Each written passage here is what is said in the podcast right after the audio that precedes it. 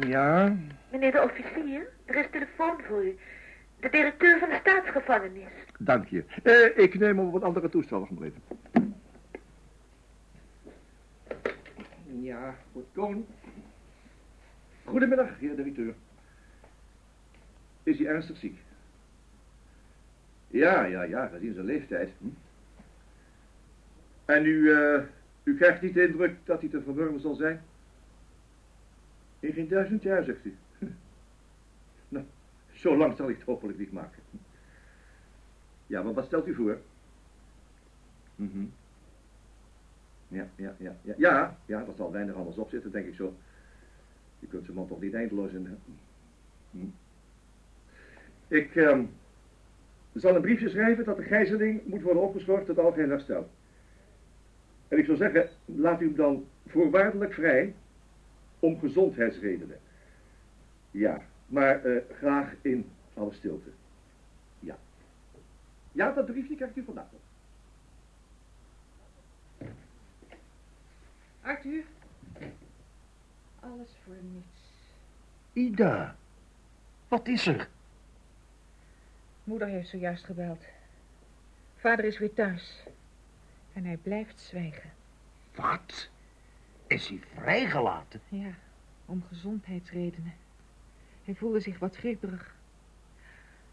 Alles voor niets, Arthur. We zijn Josselen kwijt. Voor goed.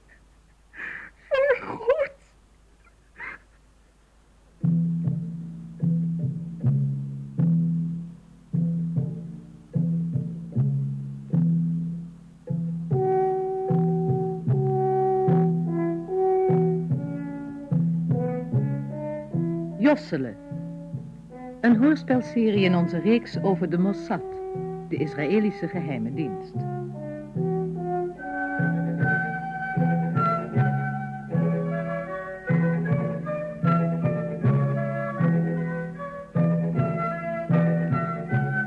Vandaag hoort u het derde deel. Een indringende opdracht.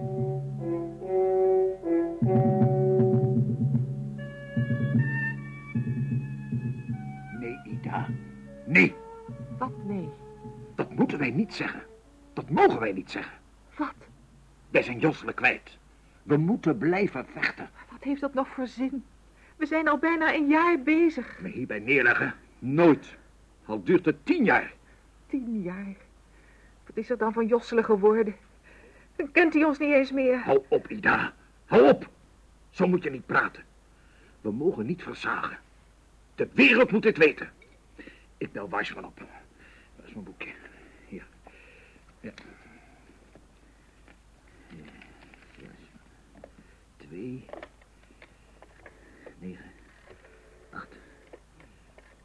Zeven. Vijf. Vier.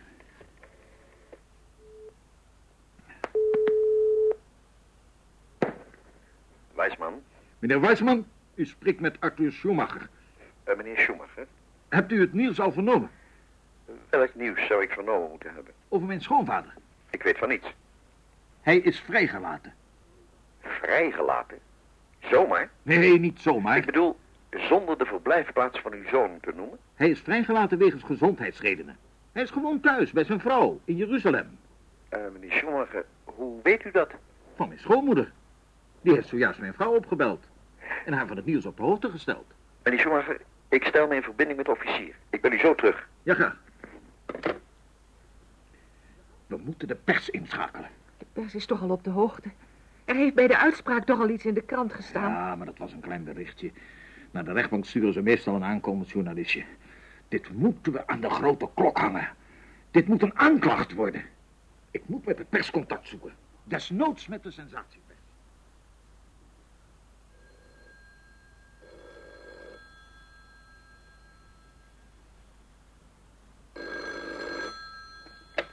Met Schumacher?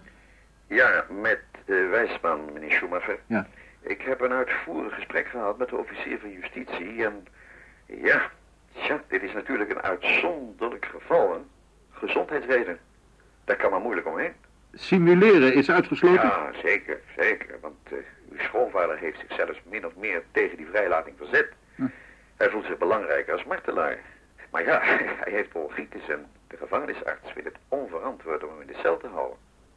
U begrijpt, voor een arts in de eerste plaats patiënt, hè? een oud man. Ik bedoel, voor hem telt het leven van uw schoonvader zwaarder dan het feit dat hij moet worden vastgehouden. We moeten dus maar berusten. Nee, nee, oh nee, beslist niet. Dat moeten wij niet. Misschien is het wel goed dat uw schoonvader is vrijgelaten. Het martelaarschap kwam hem eigenlijk best uit. En zeker voor zijn medestanders achter de schermen. We krijgen nu de kans de zaak weer op te rakelen, meneer Schumacher. Weer het nieuws te brengen. Ik heb er juist met mijn vrouw over gehad om de pers in te schakelen. Daar zinspeel ik ook op. Dat is een heel goed idee. Hebt u contact met persmensen? Eh, ja, dat wel, maar dat ligt toch meer op het commerciële vlak. Eh, wacht, ik, eh, ik ken de hoofdredacteur van de Hebrew Times heel goed. Meneer Schumacher, ik zal op korte termijn een afspraak voor u met hem arrangeren. Want het is beter dat u uw verhaal vertelt dan dat ik het. Dus uw zoon is zo van de ene dag op de andere verdwenen. Ja, inderdaad. Mijn vrouw en ik kwamen hem ophalen zoals wij de week voordien hadden afgesproken. Eh, Ja, eh, ja, neemt u me niet kwalijk dat ik het zo stel. Maar heeft u zich voor die tijd misschien eh, weinig aan uw zoon gelegen laten liggen? Meneer Kadim, al die jaren zijn we het ene weekend bij hem op bezoek gegaan in Jeruzalem. Het andere weekend namen wij Jossele mee naar huis. Alle vakanties is hij, is hij bij ons geweest. Bijna dagelijks hadden wij hem aan de telefoon. Mhm. En financieel? Nou, natuurlijk hebben wij de ouders van mijn vrouw schadeloos gesteld. In ruime mate zelfs. Zouden het dus ook financiële motieven van uw schoonvader kunnen zijn? Hoe bedoelt u? Nou, dat hij, ehm, dat u, ehm, uw schoonvader er financieel op achteruit zou gaan als uw zoon bij hem wegging. Nee, nee, daar is geen sprake van. Nee, het zijn uitsluitend ideologische, of liever gezegd quasi-godsdienstige motieven die daarin een hoofdrol spelen. En daarop heb ik altijd gehamerd. Hij wordt hierin gesteund door een organisatie. Toch niet de NATO Haikarta. Heb ik die naam nog niet genoemd?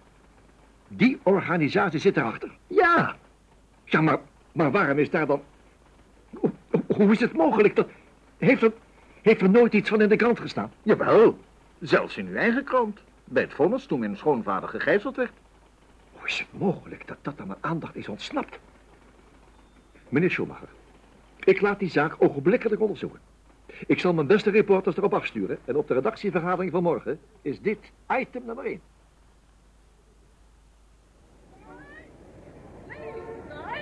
Lees de Hebrew Times! De kinderover vrijgelaten, hè? Lees de Times! Lees de Hebrew Times!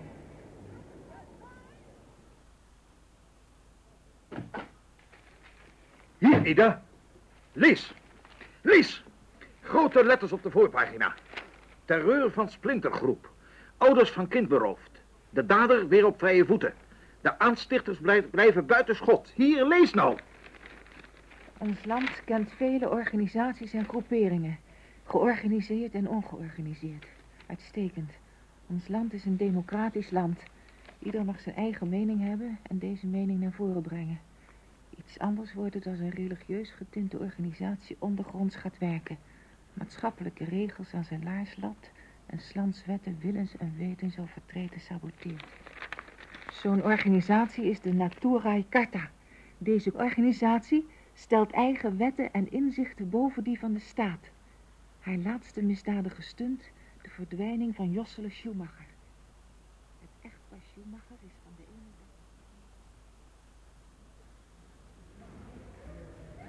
Het is uitgesloten dat een oud man van ver in de zeventig in zijn eentje in staat is het hele politiekorps te misleiden. En een jongeling van zes, intussen bijna acht, verborgen te houden. Hier staat een organisatie achter. En als u bedenkt dat de grootouders van Josselen aanhangers zijn van de Natura Carta, dan weten wij uit welke hoek de wind waait. Tegen deze organisatie moet drastisch opgetreden worden. Stilte, stilte. Ik maan u tot orde.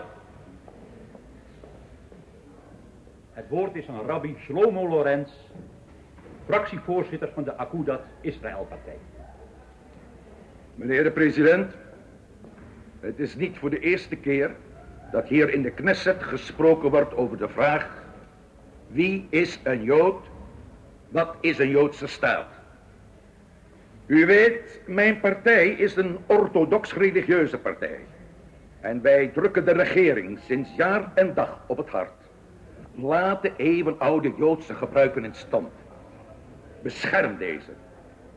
Laat onze samenleving gebaseerd zijn op de voorschriften en wetten zoals die door Mozes zijn opgetekend in de Pentateuch. Hier strijden wij voor.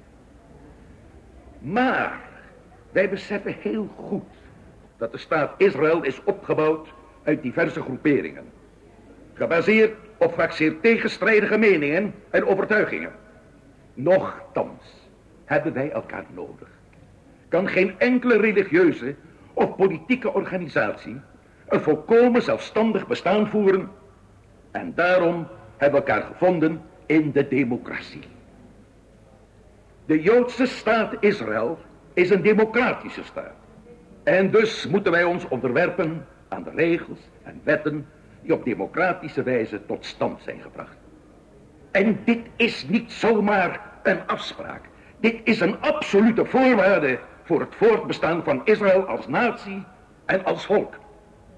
Daarom veroordelen wij acties als die van Noturai Karta, die zich als organisatie buiten de wet wil stellen. Dit is een gevaar voor de democratie. En daardoor een gevaar voor het bestaan van ons allemaal.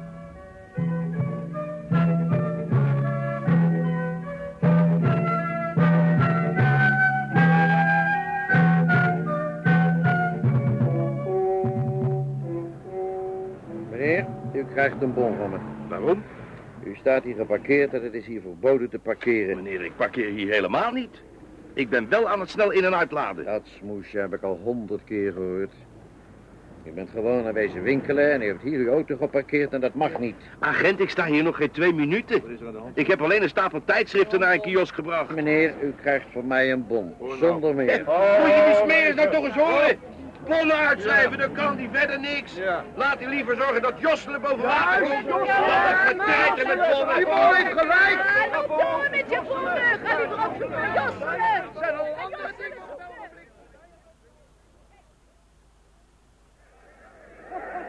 Wij mogen deze terreur van een splintergroep niet langer tolereren.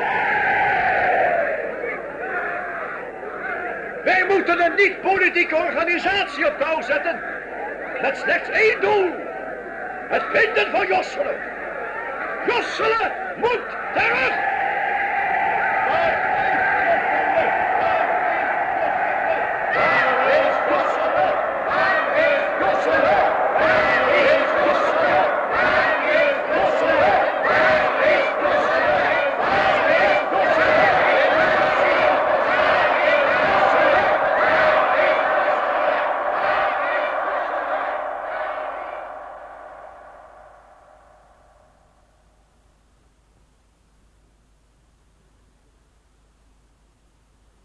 Meneer de president, ik zou u in dit verband toch op nog een aspect willen wijzen in deze zaak. Ja?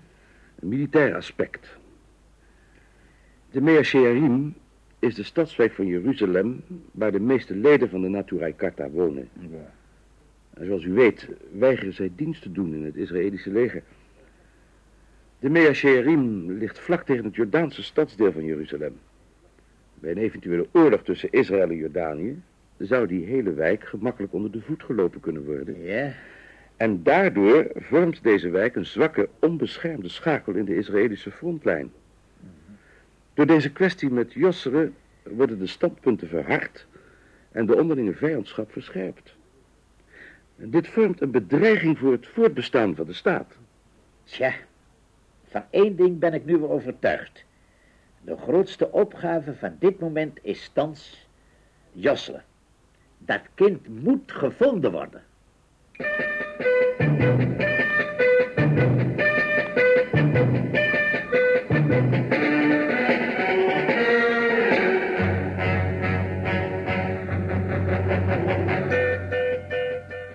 Hallo, Het kabinet van de minister-president aan de lijn? verbind maar door. Hallo? Ja, u spreekt met de secretaris van minister-president Ben Gurion. De minister-president wil de heer Esther Harel spreken, als dat kan vandaag nog. Meneer Harel is op het ogenblik niet aanwezig. Is hij wel in Tel Aviv? Ja, dat wel. Ik zal hem opsporen en uw bericht doorgeven. Ja. Met wie heb ik nu gesproken? Met Esther Stijn, de secretaresse van meneer Harel. Ik reken op u. Ik doe mijn best. Ik reken op u. Ja. Waar zou die gabber zitten?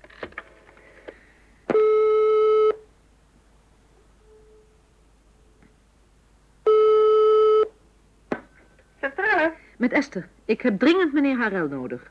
Hij is aan het lunchen, maar ik weet niet waar. Ehm, bel de recepties op van de volgende hotels. Het Hilton, het Koning David restaurant, de Koningin van Sheba en het visrestaurant.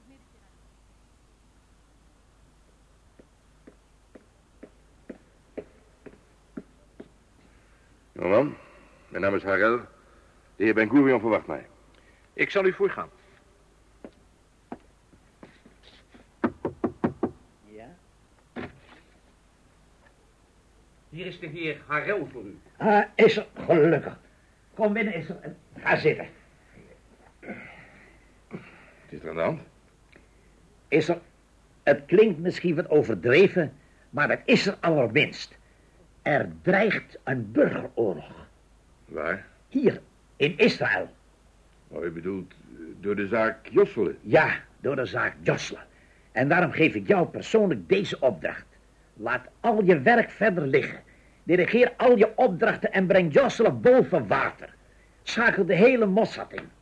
Opdracht begrepen, meneer de president.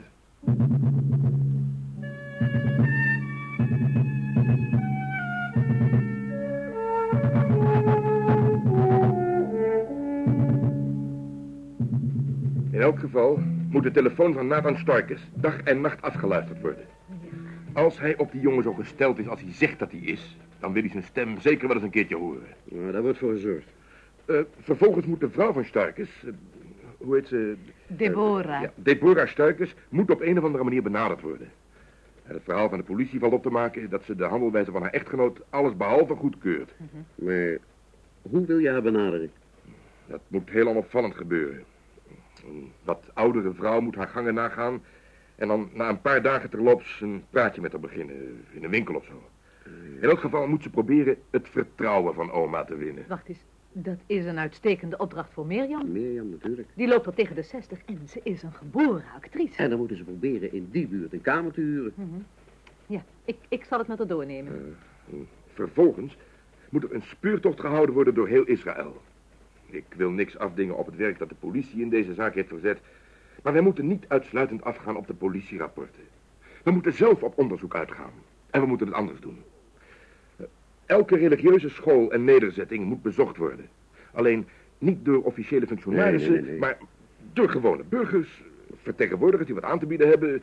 Desnoods in de traditionele gewaden van de religieuze richtingen. Ja.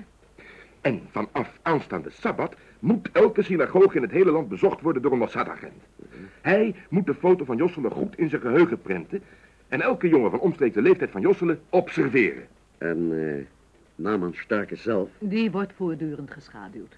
En de personen met wie hij direct contact heeft, worden ogenblikkelijk nagetrokken. We, we, we moeten het scherm langzaam maar zeker dichttrekken. Josselen moet gevonden worden, want de zaak escaleert. Gisteren zijn er al gevechten geweest bij de klaagmuur. Ja, Gelovige joden werden met stenen bekogeld. En dat niet door gespuis of door vijanden van de staat. Nee, door overigens respectabele Israëlische medeburgers. wie had kunnen denken dat het ooit zo ver zou komen. Er wordt een openbaar comité opgericht ter redding van Josselen. Honderden hebben zich al aangemeld. Ja, en daar staat tegenover dat orthodoxe jongeren auto's die op sabbat rijden met stenen bekogelen. En ik zeg jullie, dit is nog maar het begin. Daarom mensen, aan het werk. Josselen moet boven water komen.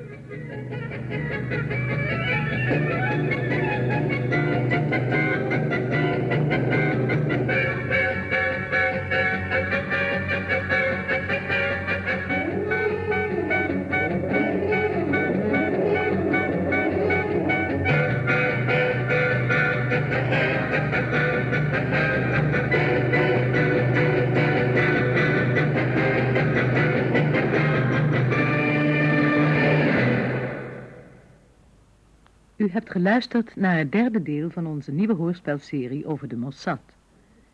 Hierin hoorde u de stemmen van Beb Westerduin, Frans Kokshoorn, Frans Vaassen, Jan Borkes, Corrie van der Linden, Floor Koen, Kees van Ooyen, Joop van der Donk, Bert Dijkstra en Jan-Willem ten Broeke. Technische realisatie, Teun Lammes en Henk van der Steeg. De regie was in handen van Friso Cox.